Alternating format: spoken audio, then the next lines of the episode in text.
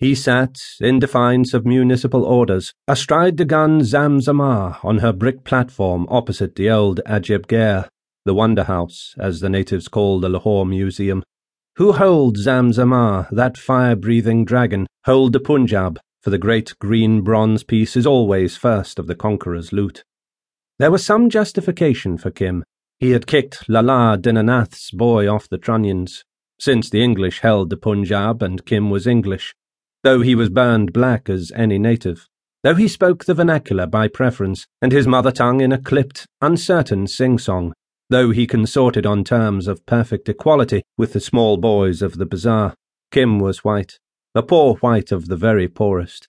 The half-caste woman who looked after him, she smoked opium and pretended to keep a second-hand furniture shop by the square where the cheap cabs wait, told the missionaries that she was Kim's mother's sister, but his mother had been nursemaid in a colonel's family and had married Kimball O'Hara, a young colour sergeant of the Mavericks, an Irish regiment. He afterwards took a post on the Sindh, Punjab, and Delhi Railway, and his regiment went home without him.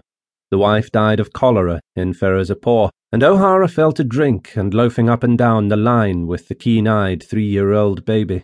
Societies and chaplains, anxious for the child, tried to catch him, but O'Hara drifted away till he came across the woman who took opium and learned the taste from her, and died as poor whites die in India. His estate at death consisted of three papers. One he called his Ne Varietur, because those words were written below his signature thereon, and another his clearance certificate. The third was Kim's birth certificate. Those things, he was used to say, in his glorious opium hours, would yet make little Kimball a man. On no account was Kim to part with them, for they belonged to a great piece of magic, such magic as men practised over yonder behind the museum, in the big blue and white JaduGare, the magic house, as we name the Masonic Lodge. It would, he said, all come right some day, and Kim's horn would be exalted between pillars, monstrous pillars, of beauty and strength. The colonel himself, riding on a horse, at the head of the finest regiment in the world, would attend to Kim, little Kim that should have been better off than his father. Nine hundred first-class devils, whose god was a red bull on a green field, would attend to Kim, if they had not forgotten O'Hara. Poor O'Hara that was gang foreman on the Ferozapore line. Then he would weep bitterly in the broken rush chair on the veranda. So it came about after his death that the woman sewed parchment, paper, and birth certificate into a leather amulet case which she strung round Kim's neck. "And some day," she said, confusedly remembering O'Hara's prophecies, "there will come for you a great red bull on a green field, and the colonel riding on his tall horse, yes, and," dropping into English, "nine hundred devils." "Ah," said Kim, "I shall remember. A red bull and a colonel on a horse will come, but first, my father said, will come the two men making ready the ground for these matters.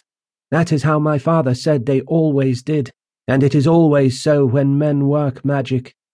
If the woman had sent Kim up to the local JaduGare with those papers, he would, of course, have been taken over by the provincial lodge and sent to the Masonic orphanage in the hills.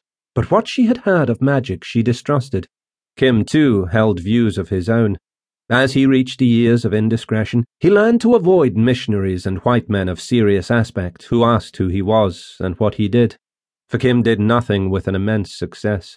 True, he knew the wonderful walled city of Lahore from the Delhi gate to the outer fort ditch, was hand in glove with men who led lives stranger than anything Haroun al-Rashid dreamed of, and he lived in a life wild as that of the Arabian Nights, but missionaries and secretaries of charitable societies could not see the beauty of it.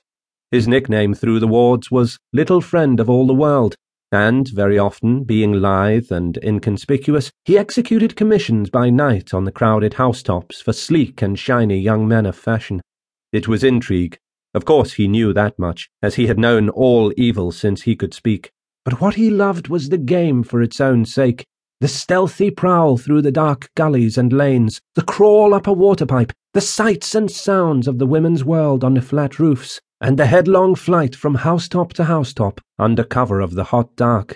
Then there were holy men, ash-smeared fakirs by their brick shrines under the trees at the riverside, with whom he was quite familiar, greeting them as they returned from begging tours, and, when no one was by, eating from the same dish.